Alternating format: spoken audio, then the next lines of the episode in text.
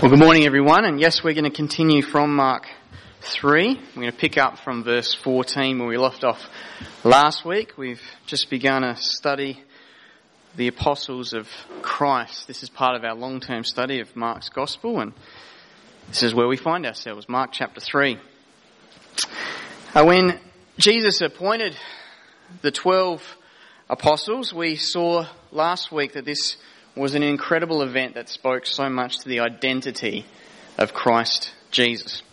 Assembling these 12 men around him, symbolizing the 12 tribes of Israel, assembling around the tabernacle, the glory of God, shows us clearly that Jesus is God in the flesh. He is the eternal, uncreated Son of God. It also pointed to Jesus bringing in the new Exodus, the one who would bring in all God's people from all the corners of the land, a spiritual Exodus, a, a spiritual deliverance. Just as God had gathered the tribes around him after the Exodus from Egypt, so Jesus gathers these twelve, symbolizing this greater Exodus, a salvation from bondage to sin. It also pointed to the fact that this new covenant community would be a covenant not based on race, but solely on faith. When, he, when Jesus appointed the apostles, it showed his supreme authority. He had the power to do that, and he had the power to, to point to all that that symbolized. But it also showed us that he was conferring that authority on the twelve. They would be his representatives, his delegates. Now it is often thought that the word apostle means sent one, but it means more than that. An apostle was someone who acted with the authority of the one who sent him. He wasn't just sent to share a message, he was sent with the authority of the one who sent him. Now last week we focused on the appointment of the apostles. This week, I want us to understand more about their assignment. That is, the reasons that they were chosen. What were they to do? It's imperative to, to under, have, a, have a good understanding of biblical apostleship. Because, as mentioned last time, there are many, many who say that apostles of the Lord are still operating today. These people claim they are operating with the same level of authority as the original apostles. They claim they're still receiving direct revelation from God. They claim they have the same power to do miracles and the same mandate to direct the affairs of the church. I mentioned the organisation called the International Coalition of Apostolic Leaders. This uh, group convened in the year 2000 and for about 10 years was under the leadership of the presiding apostle, a man by the name of Peter Wagner. Now in his book, uh, Apostles Today, Peter Wagner claimed that according to his studies, the second apostolic age began around the year 2001. Although he doesn't actually cite what these studies are, but he was an apostle, so I guess we just have to believe him. Now he labels this current moving of the Spirit the new apostolic reformation. You may have come across that term or you may have come across its acronym, the NAR, the New Apostolic Reformation. Now let me just quote what he says in this book. He says, it is a reformation because we are currently witnessing the most radical change in the way of doing church since the Protestant Reformation. It's apostolic because the recognition of the gift and office of apostle is the most radical of a whole list of changes from the old wineskin. That's the old way of doing things. And it's new to distinguish it from several older traditional church groups that have incorporated the term apostolic into their official name. Now there are several problems with the title New Apostolic Reformation. First, as he's even acknowledged, it's not new. People claiming to have apostolic authority have been, a, been around throughout the centuries. All the cults would fit under this, like the Jehovah's Witnesses or the Mormons with a leader claiming to have direct revelation and authority from God. The Catholic Church would fit here too, with the Pope claiming to hold the authority of the Apostle Peter. So there's nothing new about claiming to have apostolic authority. Secondly, it's not apostolic. Because as we'll see this morning, the office and the gift of apostle was used by God to establish the foundation of the church in the first century. And foundation once laid is finished. So it's not apostolic. And third, it's not even a reformation. You see, the Protestant Reformation was characterized by sola scriptura and sola fide. Scripture alone, faith alone.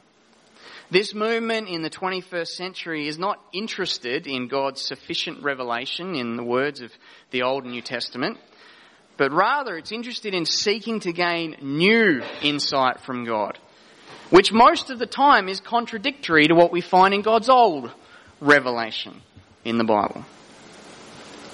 This movement is also not characterized by faith alone. You see, there's no emphasis on trusting in the perfect atoning work of Christ for justification. There's no real call for repentance of sin. It's all about experience, gaining an experience of God. So the New Apostolic Reformation is neither new, neither apostolic, nor is it a reformation. But people buy into it because they're unaware of what the scriptures actually teach concerning the apostles of the Lord. Yet even a, a, simple glance at the claims of those within the NAR should be enough to steer everyone away. If we take Peter Wagner, for instance, in another of his books, he writes, and I quote, I made an apostolic proclamation in the name of the Lord that mad cow disease in Europe would immediately stop. A month later, a friend sent me a newspaper article from England stating that the last recorded case of mad cow disease was in September 2001. Now, is that amazing? No, that's just ridiculous because a simple Google search shows that the following year, 2002, there were 1,144 cases of mad cow disease reported in the United Kingdom. Now, a true apostle of the Lord could never make a declaration from the Lord that turned out to be wrong. And so wrong. Now you don't need a theology degree to tell you that you should not be listening to someone like that. But many still do. So, let's focus now on understanding more about the true apostles of the Lord. It may be helpful for yourself in your own understanding. It may be helpful for you in your conversations with others. And I pray that this will be edifying to you as we look to the Word of God. So Mark 3, reading verses 13 to 15. And he, that is Jesus, he went up on the mountain and called to him those whom he desired, and they came to him.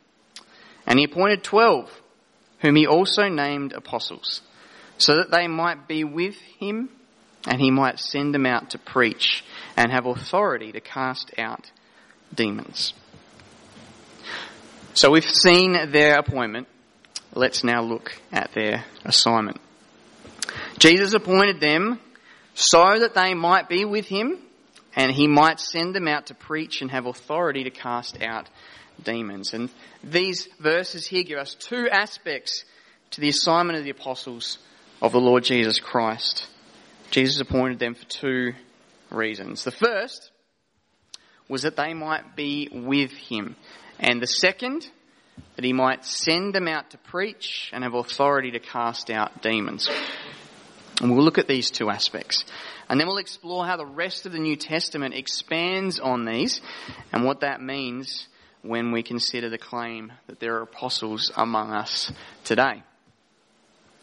Well, the first part of the apostles' assignment was simply to be with Jesus. He chose them so that they might be with him.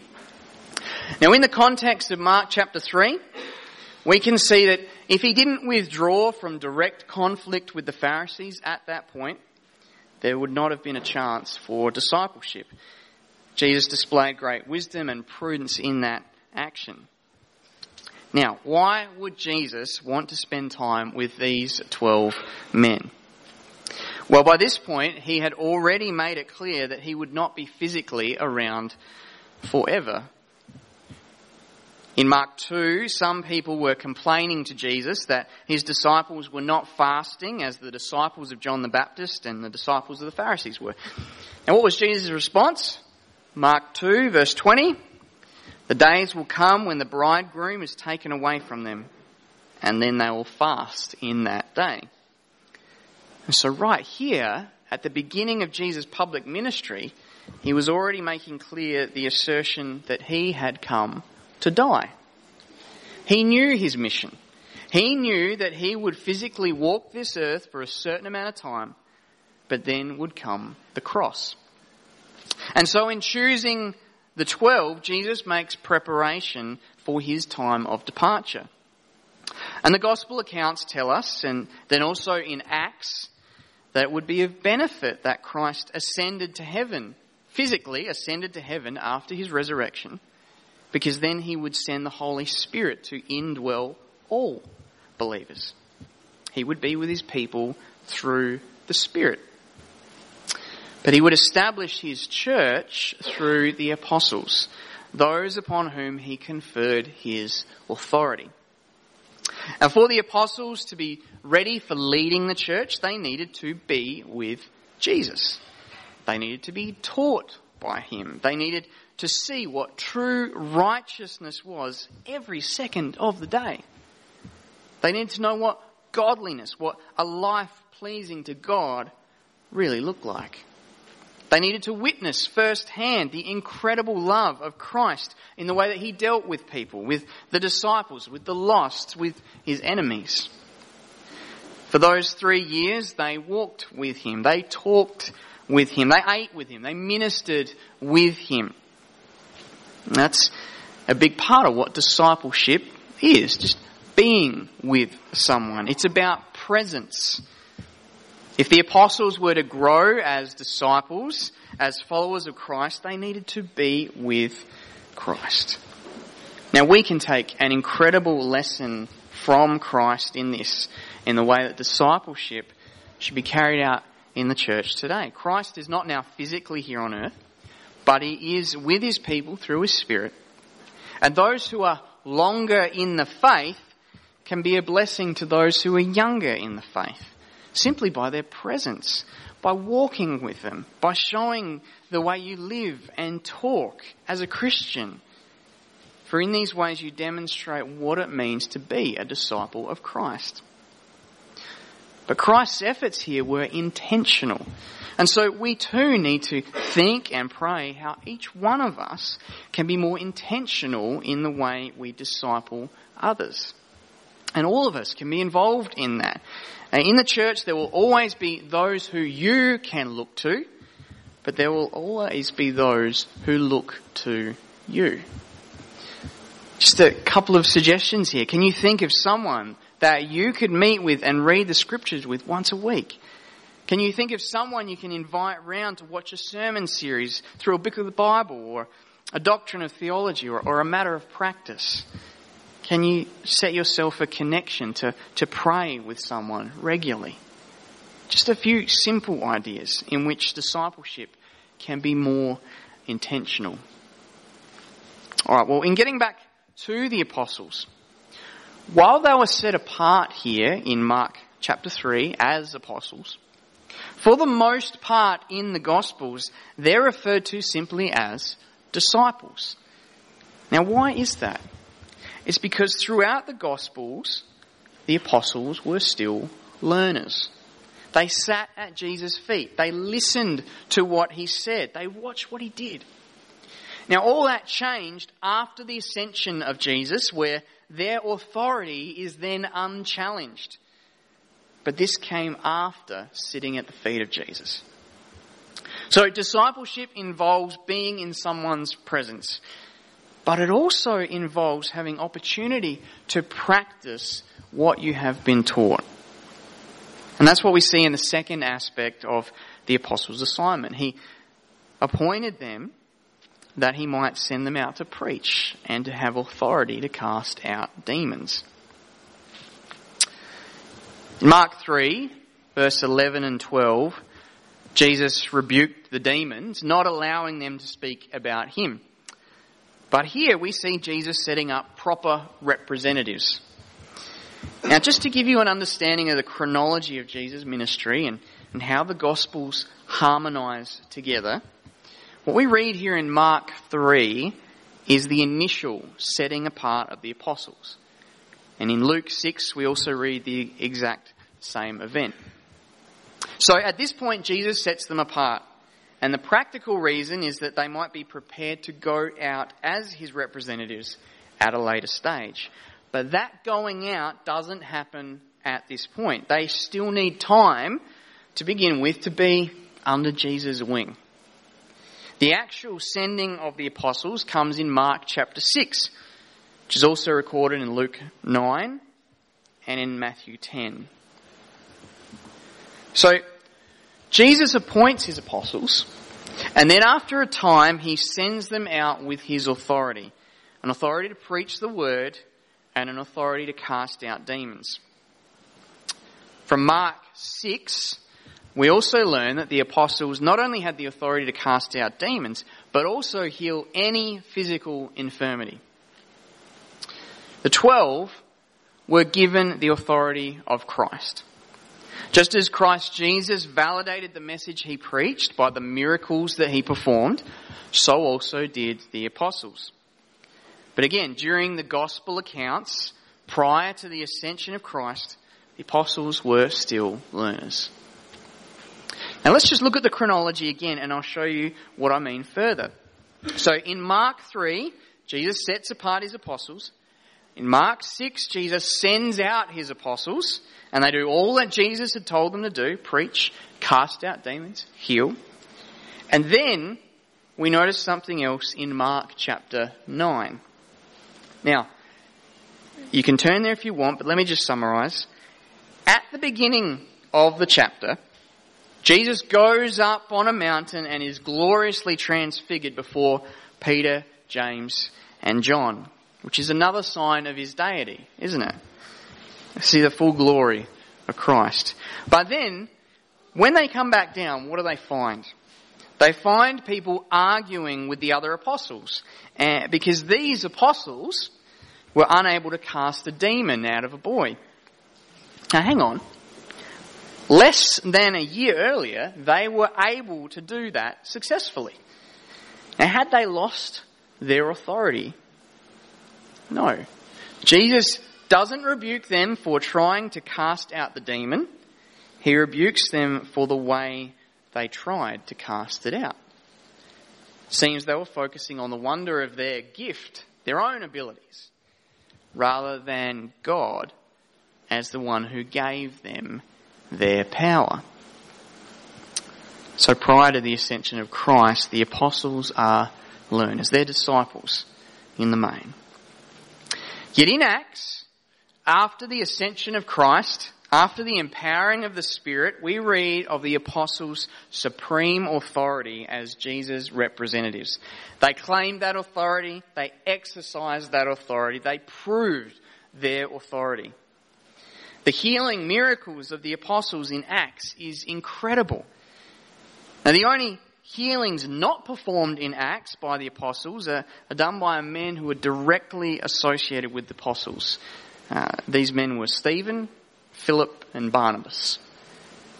Now, aside from these rare instances, it's not the church as a whole doing these miracles, it's the apostles.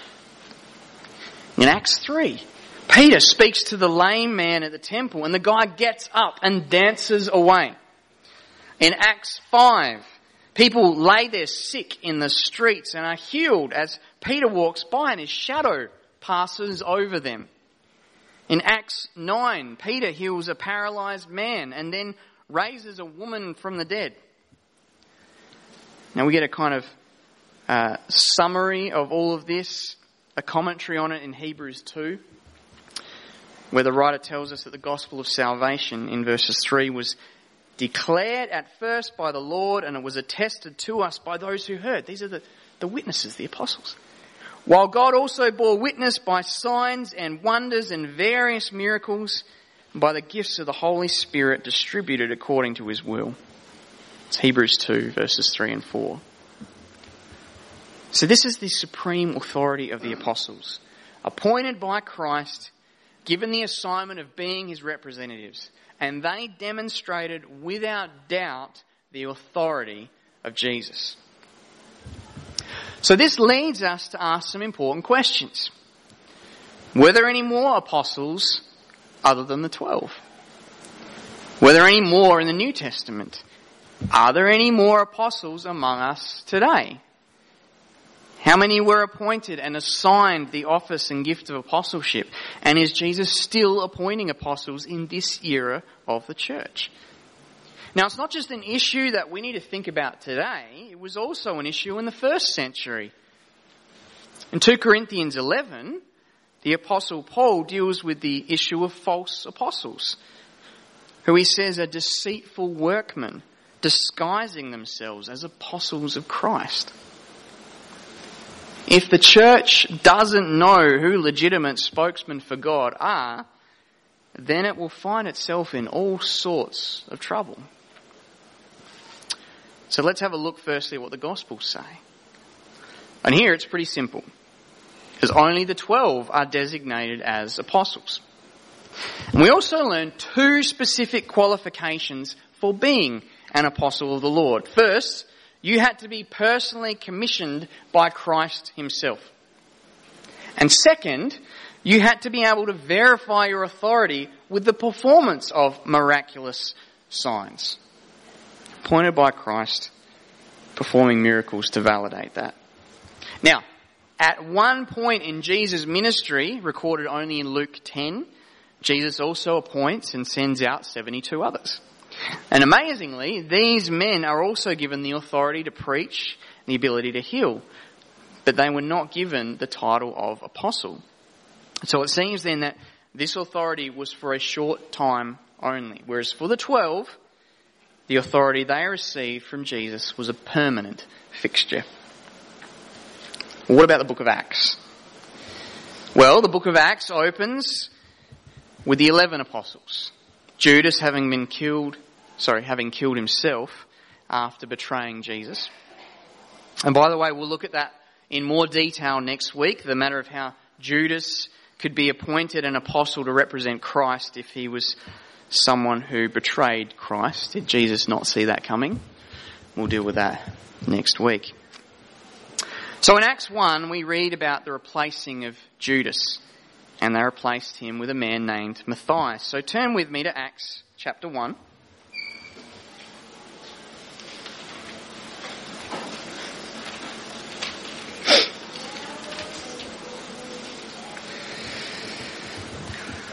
After Jesus ascends, the apostles uh, are speaking about the need to replace Judas, seeing fulfillment of that in the Old Testament scriptures. Let another take his office. We read in verse 20, and then from verse 21 to 26, we read this. So one of the men who have accompanied us during all the time that the Lord Jesus went in and out among us, beginning from the baptism of John until the day when he was taken up from us, one of these men must become with us a witness to his resurrection. Verse 23, and they put forward two, Joseph, called Barsabbas, who was also called Justus, and Matthias. And they prayed and said, You, Lord, who know the hearts of all, show which one of these two you have chosen to take the place in this ministry and apostleship from which Judas turned aside to go to his own place. Verse 26, and they cast lots for them, and the lot fell on Matthias, and he was numbered with the eleven apostles. Now, does Matthias receive a personal commission from Christ? Yes. The disciples prayed to the Lord to reveal who it was he wanted as his disciples, and this was revealed when the lot fell on Matthias. Is his apostleship confirmed with the performing of miracles? Yes. A bit later in Acts 5 verse 12 we read, Now many signs and wonders were regularly done among the people by the hands of the apostles. That's all the apostles, Matthias included. What we also see in this short account in Acts 1 is that it adds a third qualification to be an apostle. Being a witness to the resurrection of Jesus. And not merely having a vision or a dream, but seeing with his own eyes Christ Jesus in the flesh. Now, we read about the work of the apostles further throughout the book of Acts, but the only names other than the twelve who are mentioned as apostles are Paul and Barnabas. So turn with me to Acts 14. Because here we read two verses that speak of Paul and Barnabas as being apostles. But when Luke writes that these men are apostles, are we to think that they are on par with the twelve? Acts 14. Well, the answer to that in this chapter is no, not from this section. Now, I'm not denying Paul's apostleship. He certainly was an apostle of the Lord, like the twelve. I'll explain that more in a moment, but we don't understand his true authority as an apostle of Jesus Christ from Acts 14. And neither do we need to think that Barnabas is an apostle of the Lord either. So in Acts 14, Paul and Barnabas are on the first of Paul's missionary journeys. And when they got to a place called Iconium, they preached up a storm. And this brought out many unbelieving Jews who stirred up the people against them. And then in verse 4, we see the reaction. But the people of the city were divided. Some sided with the Jews and some with the apostles. It's the first mention. Then in verse 5, we read about an attempt on their lives that was being planned. So Paul and Barnabas continued to the city of Lystra. When they arrived, Paul healed a man with crippled feet, and the people were amazed and thought Paul and Barnabas were the Greek gods Hermes and Zeus, and they wanted to offer sacrifices before them. And we read then in verse 14 and 15, But when the apostles Barnabas and Paul heard of it, they tore their garments and rushed out in the crowd crying, Man, why are you doing these things? Now it's clear that Luke refers to Paul and Barnabas as apostles. But when we see the wider context, it also becomes clear that he means apostle in a different sense to that of the twelve. So go back to chapter 13 and look at verses 1 to 3. This uh, little section here tells us how the first missionary journey came about to begin with. Acts 13, verse 1. Now, there were in the church at Antioch prophets and teachers Barnabas, Simeon, who was called Niger, Lucius of Cyrene, Manaen, a lifelong friend of Herod the Tetrarch, and Saul. We know that Saul is Paul. Saul is his Hebrew name, Paul is his Roman name. So these five men, some who were prophets, some who were teachers, these were the leaders of the church at Antioch, which was the main church established north of Jerusalem. So we read in verse 2 While they were worshipping the Lord and fasting, the Holy Spirit said, Set apart for me Barnabas and Saul for the work to which I've called them. And most probably, this word from the Spirit came through one of the prophets among them. The word is to set aside Barnabas and Paul for God's special work. So what do they do? Verse 3. Then after fasting and praying, they laid their hands on them and sent them off. So how are they commissioned here? Is it a personal commission from the risen Jesus? No. It is the Holy Spirit's word given through one of his prophets now that's absolutely astounding, but it's not the same as what happened to the twelve. And who does the sending here? Well, it's the leaders on behalf of the church. This helps us understand what Luke means when he refers to Paul and Barnabas as apostles. They're apostles in that they acted with the authority of the one who sent them. Who were they sent by? The church at Antioch. They were set apart for the Holy Spirit, but they were sent from the church. Now you might also notice in verse 4, it tells us that it was the Spirit who also sent them. But again, this is not a personal commission from the risen Christ, so it is different from the twelve. We need to recognize that there is a distinction in the New Testament between apostles of Christ the Lord and apostles of the church. In Acts 14, Luke speaks of Paul and Barnabas as apostles of the church at Antioch. Now, there are two other places where we see this kind of thing in the New Testament.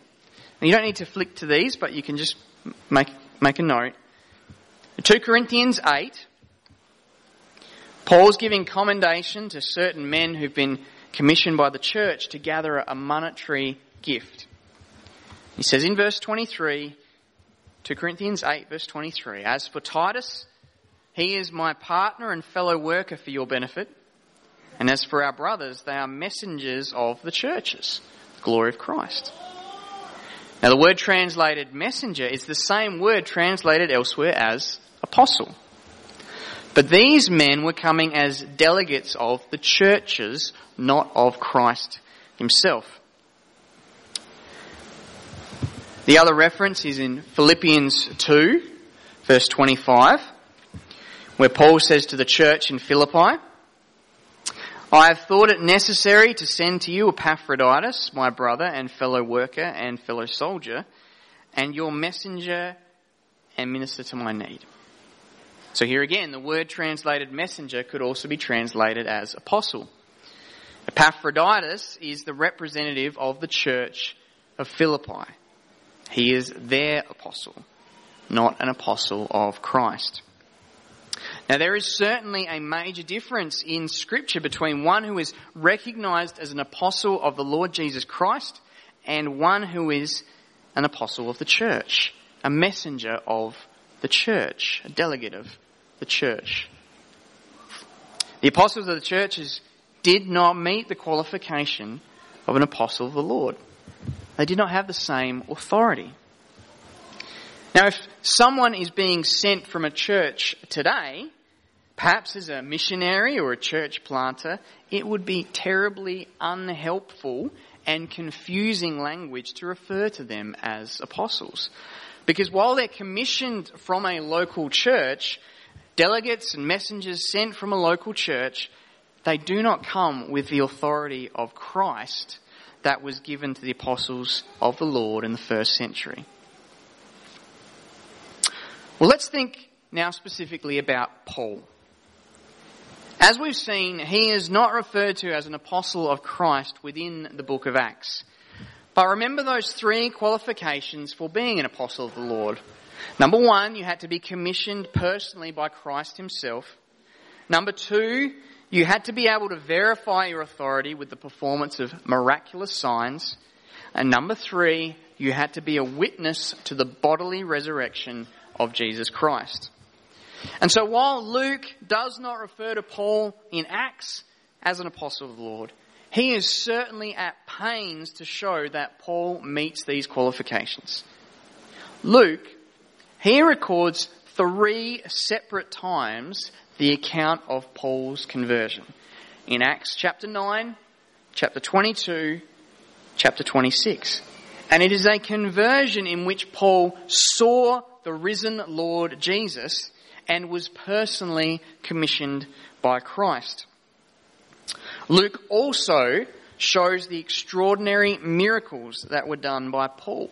He cast out demons. He healed many people. He even brought a man back from the dead.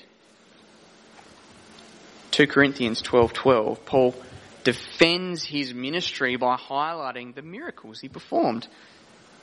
2 Corinthians 12, 12, Paul says, the signs of a true apostle were performed among you with utmost patience, with signs and wonders and mighty works. So while Luke does not refer to Paul as an apostle of the Lord, there is no doubting that he understood Paul was an apostle of the Lord in the truest and highest sense. But Paul, he also makes his apostleship steadfastly clear throughout his own letters. For instance, he declares in Galatians 1:1, Paul, an apostle, not from men nor through man, but through Jesus Christ and God the Father who raised him from the dead. Now, if some are inclined to think that this might simply be Paul's own opinion, then we can take the apostle Peter's confirmation where he writes in 2 Peter 3 that Paul's letters were on par with the authority of the Old Testament scripture. Letters of Paul which included definitive statements of Paul's apostleship. This is the apostle Peter affirming the apostleship of Paul. In 1 Corinthians 15, when Paul gives evidence to the bodily resurrection of Jesus Christ by listing many witnesses to this fact, whom his readers at the time could have gone and asked if they wanted to. Paul says in 1 Corinthians 15 verse 8, Last of all, as to one untimely born, he appeared also to me. So one of the qualifications for an apostle of the Lord was that he had physically and personally seen the resurrected Christ.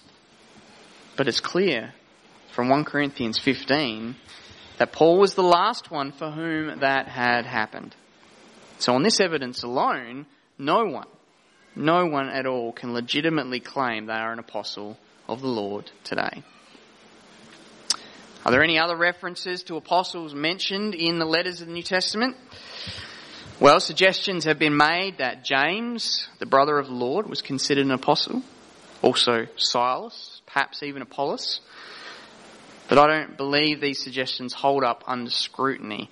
Now, I won't go through these now, but I'd be more than happy to talk about those references later. The New Testament shows that the apostles of the Lord were the twelve, in which Judas was replaced with Matthias, and then the apostle Paul, who was the apostle to the Gentiles.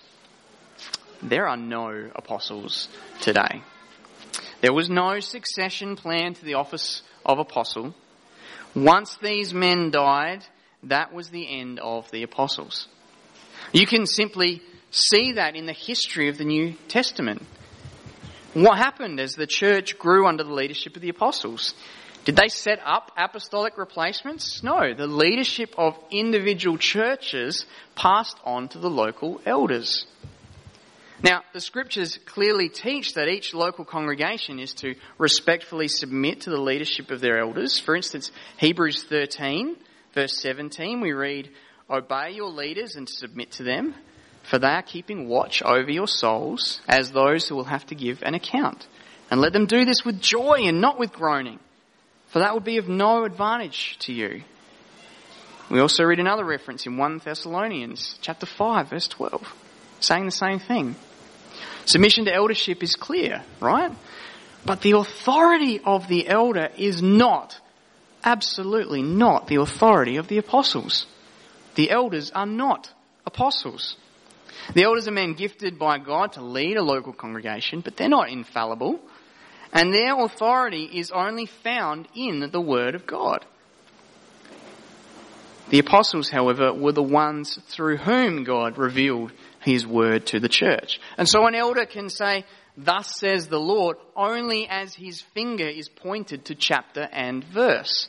Whereas an apostle declared, thus says the Lord, by direct revelation from God as Christ's chosen representative. You can see the slight difference there. Now, while there was no apostolic succession, no apostles after the twelve and Paul, their apostolic authority did not end because that carries through with the Word of God. The New Testament writings added to the Old Testament. So every book in the New Testament was either written by an apostle or had direct influence from an apostle. Think of what Jesus said to the apostles in the upper room. John 16:13. Jesus said, "When the Spirit of truth comes, he will guide you into all the truth, for he will not speak on his own authority, but whatever he hears he will speak, and he will declare to you the things that are to come." So in the scriptures, we have access to God's revealed word. It is a sufficient word. It is a complete word. 2 Timothy 3, 16 to 17, we read, all scripture is breathed out by God and profitable for teaching, for reproof, for correction, for training in righteousness, that the man of God may be complete, equipped for every good work. We do not need to be looking for further revelation from God, further words from God, because the scriptures are sufficient. They are not lacking anything, because they are able to make the man, or indeed the woman of God, complete, equipped for every good work.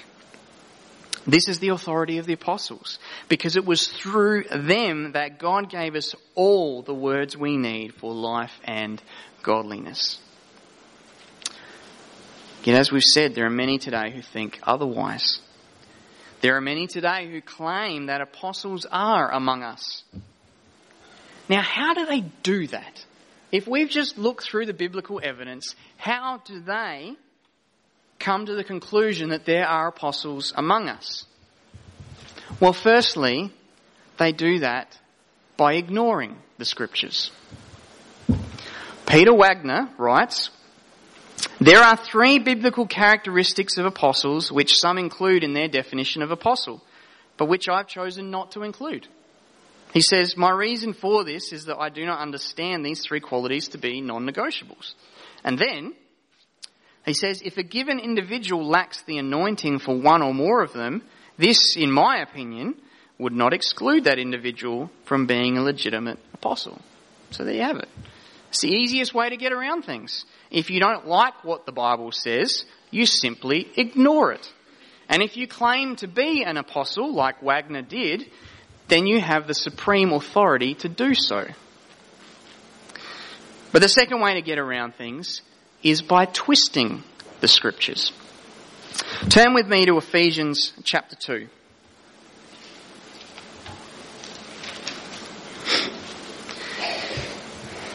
and verse 19 and 20. Ephesians 2. From verse 19, Paul writes that those who trust in Christ, whether Jew or Gentile, that these are members of God's household. A household that is, verse 20, built on the foundation of the apostles and prophets, Christ Jesus himself being the cornerstone. Ephesians 2:20 household of God is built on the foundation of the apostles and prophets, Christ Jesus himself being the cornerstone. Now, Peter Wagner uses this as a proof text for recognizing the gift and, and office of apostle today. Now, he writes, the foundation of the church through the ages is to be made up of apostles and prophets. Now, in saying this, what he's suggesting is that apostles and prophets are needed as a foundation of the church in every age but actively needed as the foundation of the church in every age. If the church does not have active apostles and prophets in every age, then it has nothing to build on. But is that what the text says? No, that is not what the text says. It doesn't say a new foundation is needed every age, but that the church is built upon the one foundation of the apostles and prophets. Paul says the household of God is built on the foundation of the apostles and prophets, Christ Jesus himself being the cornerstone. The apostles and prophets given to the church in the first century are the foundation of the church. They don't simply lay a foundation, they are the foundation. When you build a house, You lay one foundation and then everything gets built upon it. You don't lay a foundation and then continue to lay more foundations on that one foundation. So it is with what Paul was saying to the Ephesians. The apostles and the prophets of the New Testament era are the foundation of the church. And once that foundation was laid, their task was complete. And there's no need for subsequent apostles and also prophets. When the canon was closed with the writing of the book of Revelation towards the end of the first century, the apostolic authority was encapsulated right there. So the gift of an office of apostle was unique. And it was limited to the twelve and the apostle Paul. The apostolic authority is invested now solely in the sufficient word of scripture. This is what we are to submit to. This is what we are to obey. These are the words we are to love because they point us to Christ Jesus and the salvation that is found in Him alone. If we don't recognize this, we will be vulnerable to others who will not seek to lead us to Christ and to His words, but away from Him and to themselves. But Christ is our only refuge, and He has ensured that this good news was made known through the ones whom He appointed and endowed with His authority and power. Let's pray.